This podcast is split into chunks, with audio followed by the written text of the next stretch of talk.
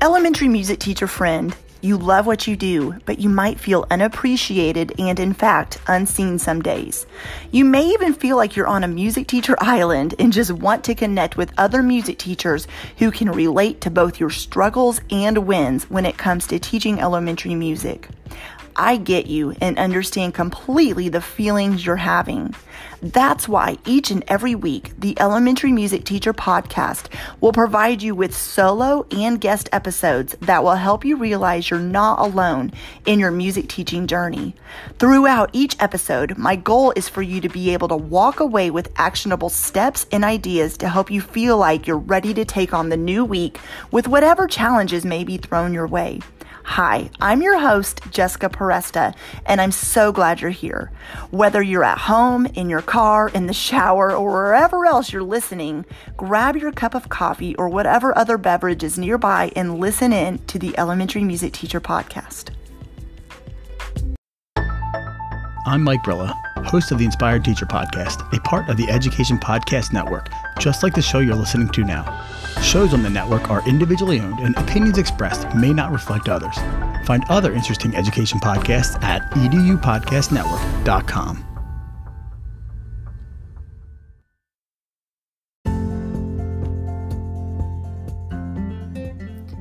Hey, friend, I want to let you know about a brand new free workshop that I am so excited about called How to Design Curriculum for Your Elementary Music Classroom Five Easy Ways to Simplify Lesson Planning. This free workshop will happen live at various dates and times throughout the year, but the first one is coming up within the next few weeks. So sign up so you'll be notified when the workshop is. And you can go to subscribepage.com forward slash curriculum design workshop or simply click on the link in the show notes. In this workshop, we'll go over starting with the end in mind, knowing your desired results for yourself and students planning assessment before mapping out the lessons, and having a system in place.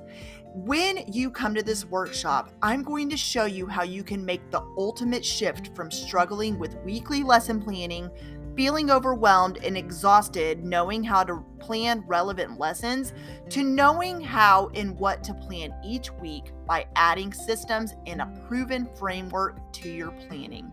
So, to sign up, once again, the link is subscribepage.com forward slash curriculum design workshop, and I can't wait to see you there.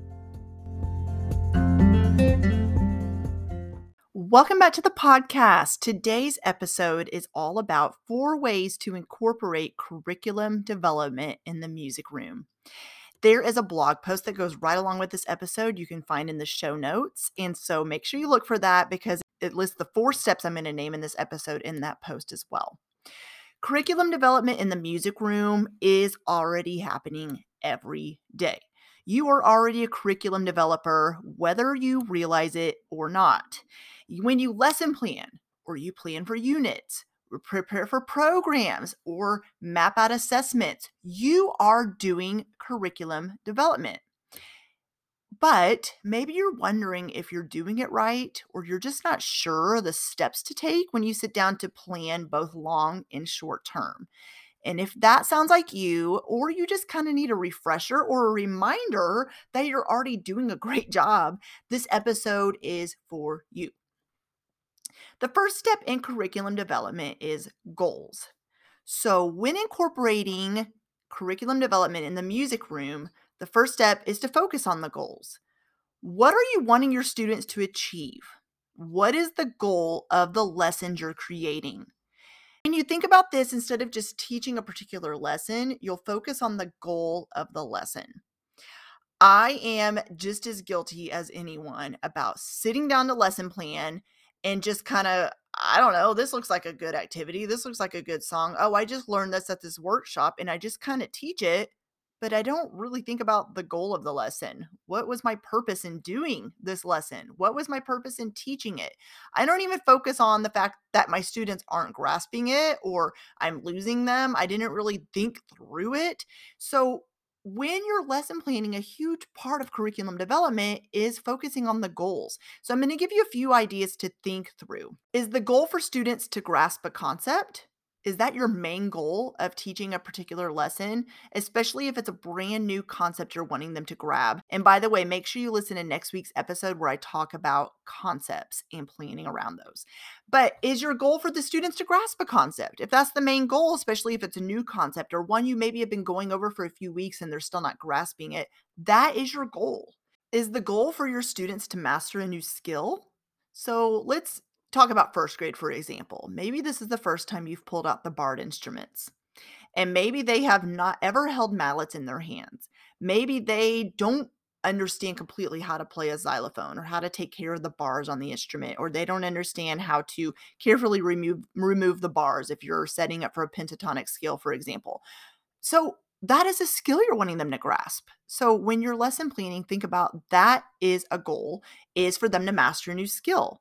Or is the goal for them to wrap up a unit in one final lesson. So when you're sitting down to lesson plan, you're thinking, okay, how can I best wrap up this unit? What do I need to do in this lesson plan and implement in that class period for students to be able to wrap up the unit, to have an understanding of what we just covered in this class. Maybe it's a review heavy day. Maybe it is a day where they are doing some kind of final project or something. And we're going to talk about assessment in a little bit later on in this episode. But what is your goal? Thinking through that when you lesson plan and when you're developing curriculum, whether it is a single lesson plan or unit, will really help you with knowing where you're going. You always want to think about where you're going when it comes to teaching. Every lesson also will come with different goals attached to them. So we just, I gave you some examples, but if your goal is for students to really grasp a concept and then the next time your goal is for them to learn a new skill set, that's completely normal for the goals to change. The next thing I want to talk about is methods. Just like when planning using an instructional model, which was last week's episode, talked about the ADDIE model, and there's a lot of instructional models. That was just one of them. So listen to episode 230 if you haven't yet. But various methods are explored when you use an instructional model, when you're thinking through planning out a lesson or a unit in a curriculum. When the goal of a lesson is for students to grasp a concept, what method are you going to use to help them do that? Of course, this is going to look differently for students in first grade versus students in fifth grade.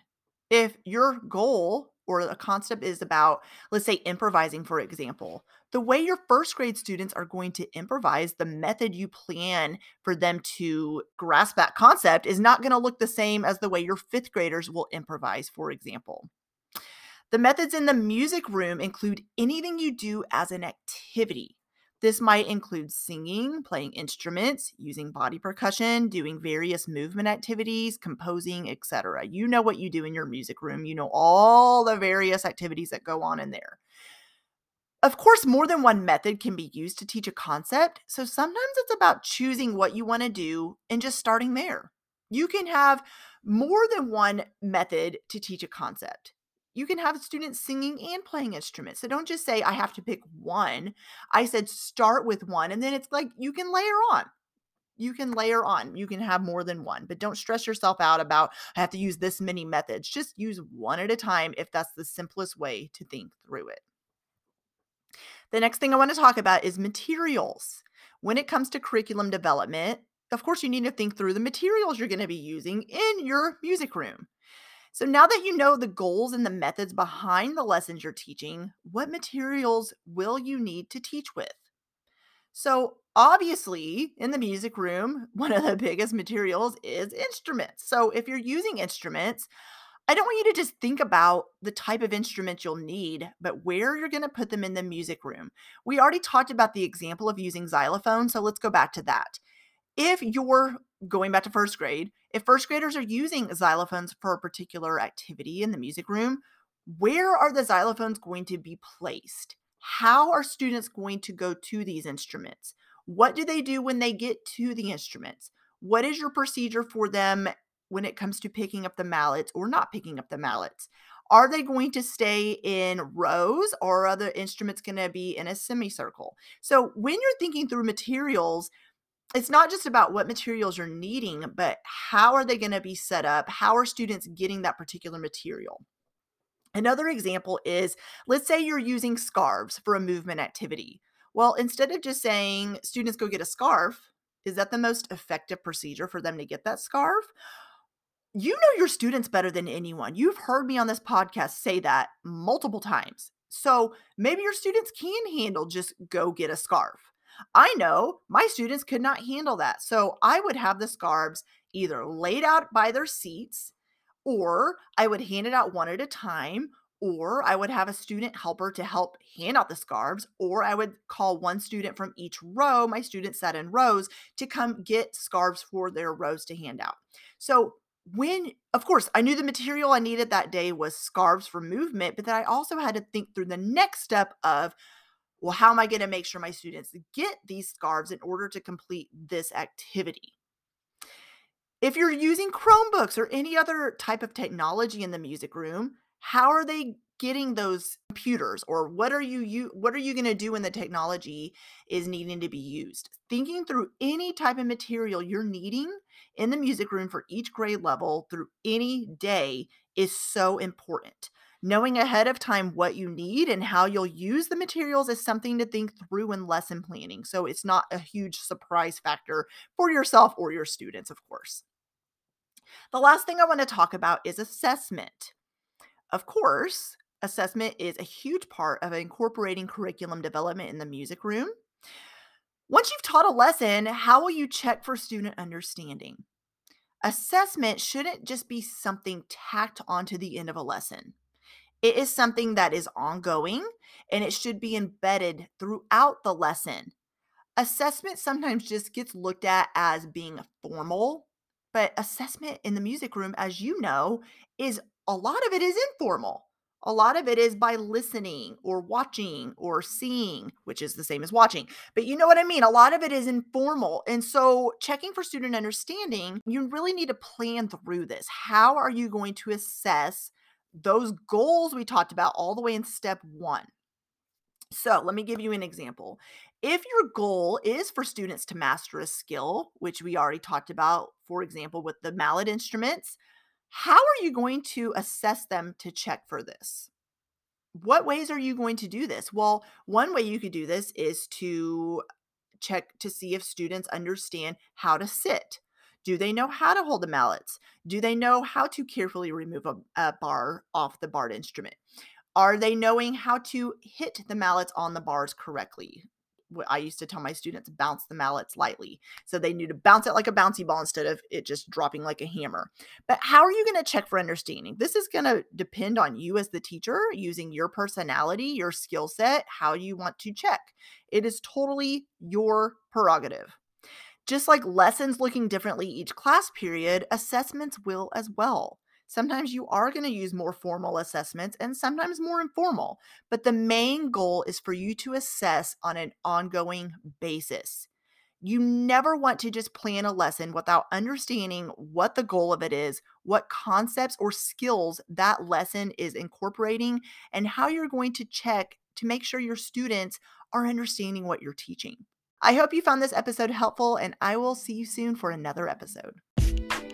Well, hey there. Thank you so much for listening into the Elementary Music Teacher podcast. There is an exclusive Facebook group just for listeners of this podcast and any elementary music teacher called the Elementary Music Teacher Community Facebook group.